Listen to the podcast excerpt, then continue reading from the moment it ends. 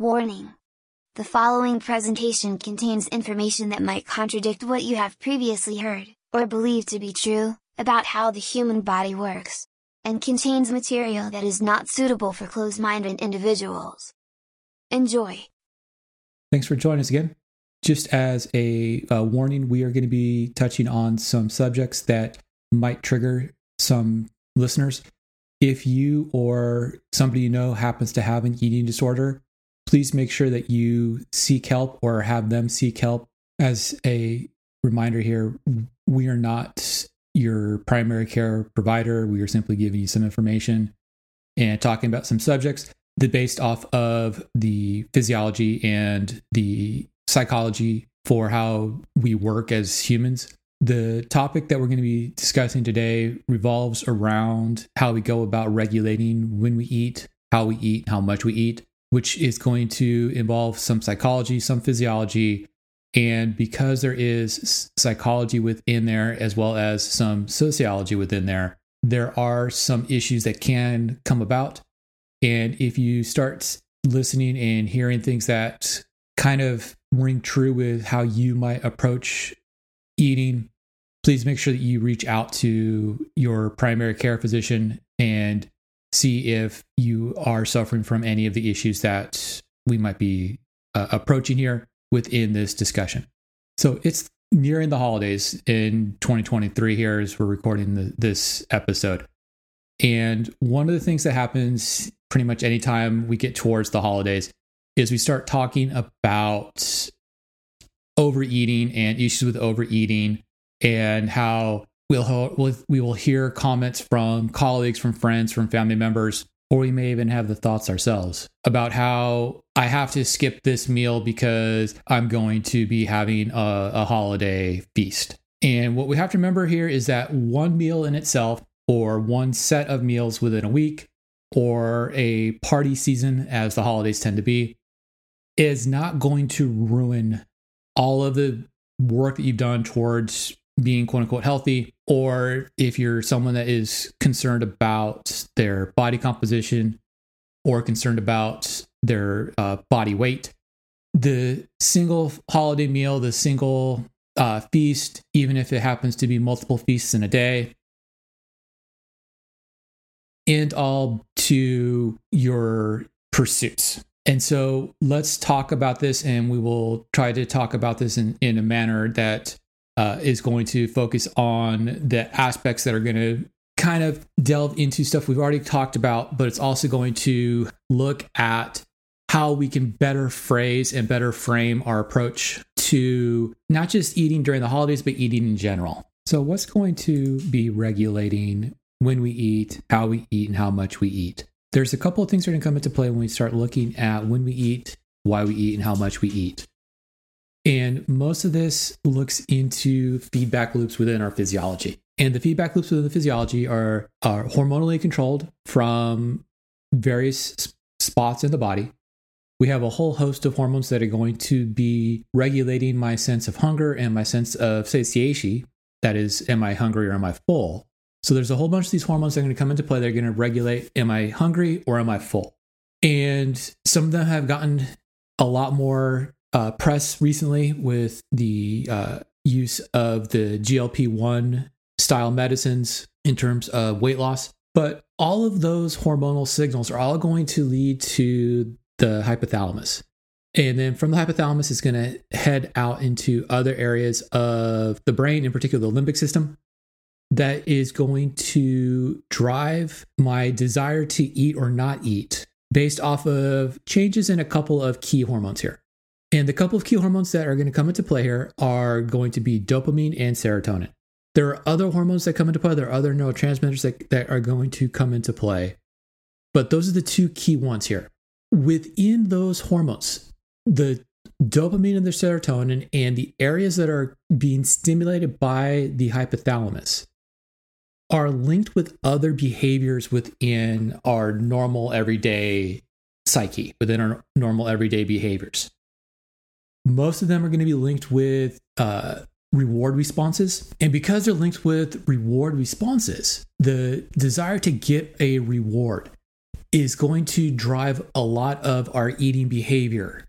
And some of that reward behavior gets linked in with social cues and psychological cues that can lead to increased consumption of foods in social settings. And that increased consumption of food in social settings sometimes leads to the saying, eat, drink, and be merry, for tomorrow we diet, as one of them, with the idea that you're going to somehow compensate later for what you're doing today.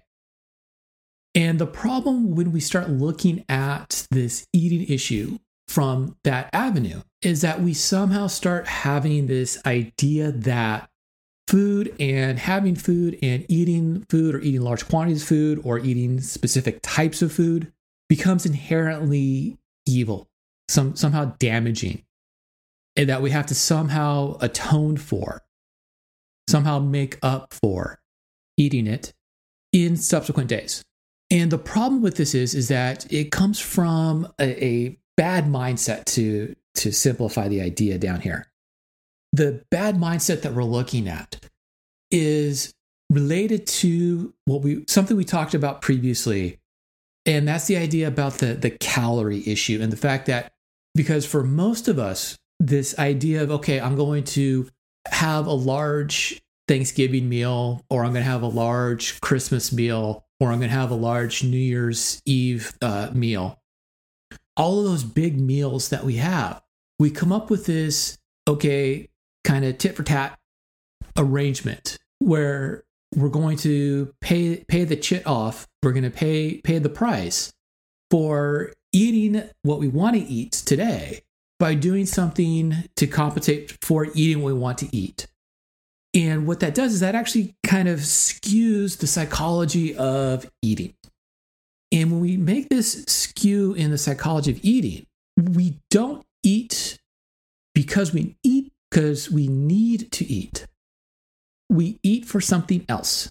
We eat either because we're going to make food a reward in itself, or we're going to make food a punishment in itself. And so what ends up happening is that when we start looking at this, I can't eat meals on Wednesday or Tuesday of Thanksgiving week because I know I'm going to eat a whole bunch of stuff on Thursday, or I'm going to go ahead and eat on Thanksgiving Day, but I'm going to compensate for that eating on Thanksgiving Day by doing 5 hours of exercise either prior or afterwards. And all of this comes into a misguided notion about what do I need in order to survive, and the psychological reward for doing something that is pleasing and pleasurable and something that is socially acceptable for me to do.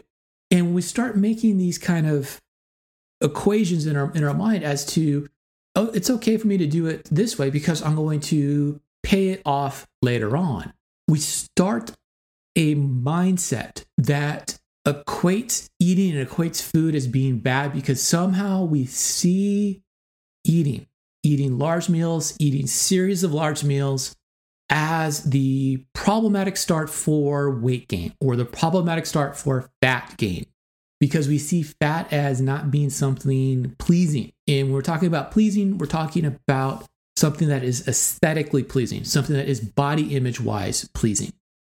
And we do this mainly out of social pressures. The social pressures have changed, and the social pressures have changed with the idea of the body positivity that's come out. The body positivity that's come out has been mainly geared towards female body image more than male body image, even though over the last couple of years, there's been a push towards the, quote, dad bod, end quote, body image, whereas on the female body image, we've started to accept the gambit of body images as being socially acceptable. And that's very important when we start looking at this idea about the wrongfulness of thinking about food as being something problematic. That's the crux of the idea here, is that when we start to make these justifications, we're starting to see food as the pitfall to what we need. And part of it is looking at, okay, there is this 3,000 calorie meal I'm going to eat on Thursday for Thanksgiving. But I don't understand that just my body functioning on a daily basis needs 3,200 calories worth of energy. But I don't see it that way. All I do is I see it, okay, there's 3,000 calories in this meal. That means I have to expend 3,000 calories in the gym, because I have this misconception that calorie balance is going to be weight balance. And it's that misguided notion of calorie balance being weight balance that causes some of these issues to come about. Going back into the physiology of what's going on and how the physiology is going to lead to the psychological aspects of looking at food and looking at meals. The way in which we approach the reward response to eating is also going to dictate how I go about with my satiation versus my hunger response. And within that, because we have the interconnectedness between our brain activity, our cognitive functions, and our desire to eat or not eat, we have to look at the regulation of food, not just based off of the hormone responses coming into play for regulating, am I hungry, am I full, but also the psychology taking place in how is the food I'm eating presenting, and how is that presentation affecting my cognitive drive and my psychological want for food. And this goes into a little bit more of the discussion about when am I going to be hungry and when am I going to be full. And because of the way in which the psychology comes into play, the aromas, the sights, the sounds is going to be a psychological driver towards eating. And if I'm someone that's going to, say, have multiple meals in a day over the holidays, by skipping but still having the psychological drive to want to eat, I actually set myself up for failure in terms of the paying attention to my feedback loop to regulate how much am I going to eat. And so as I'm eating, we get these changes in hormone signals. And we get changes in hormone signals. We get reduction in ghrelin and reduction in glucagon. We get increases in insulin. We get increases in GLP-1. We get increases in leptin. We get changes in oxyntomodulin. We get changes in gastrin proteins. All of those signals start to change the way in which the hypothalamus is functioning. And all the signals change the way in which the hypothalamus is functioning to cause a swing in my dopamine and in my serotonin levels. And that change in dopamine and serotonin levels will start to make me feel less hungry. And as I start to feel less hungry, I'm able to make the compensatory thought to stop eating, even with all of the other psychological drivers being present that make me want to eat. The sights, the sounds, the smells. But if I'm paying attention to that reward response that, okay, I've eaten, I've rewarded myself with food, I don't need to eat anymore. And so I stop eating and I push the plate away and I sit there and I socialize and I have my party time. We can do the same exact thing throughout the party with smaller portions of food that allow me to go ahead and get full, feel satiated, eliminate my hunger responses by snacking over periods of time. And the snacking over periods of time might feel like I'm eating a lot of food because I'm eating over a longer period of time, but the amount of food might be very small, even though it feels like I've been eating for a long time. And it goes into something that was touched on in a discussion about food coma And that's the lethargy that comes into play, the feeling of tiredness that comes into play following large meals. If I'm eating comfort food, I'm going to feel at ease, and it's going to make me want to eat a little bit more at the very beginning, but it's going to make me feel full, and it's going to put me at ease, and it's going to help me relax, and it's going to help me to feel better faster. And so when we start looking at the way in which we regulate our eating, if we put ourselves in a position where we understand it's okay to eat the food that we're eating, it reduces the stress and the anxiety surrounding eating. And by reducing the stress and anxiety around eating, we're able to control the amount that we're eating. We're able to utilize our own physiology to slow ourselves down. We're able to utilize our own psychology to slow ourselves down. But the problem comes in when we start having external conversations, when we start having conversations about the wrongfulness about eating, or the wrongfulness about having large meals, or the wrongfulness about having multiple large meals. And when we start having that bit of conversation, the anxiety level around eating increases. And when the anxiety level around eating increases, we end up having a change in our psychology. And that change in psychology is going to attempt to alleviate the anxiety. And when we start to try to alleviate anxiety, we start having more roles of addictive behaviors come into play, more roles of reward center coming into play. The need to get a reward response increases because we're trying to lessen the severity of the anxiety.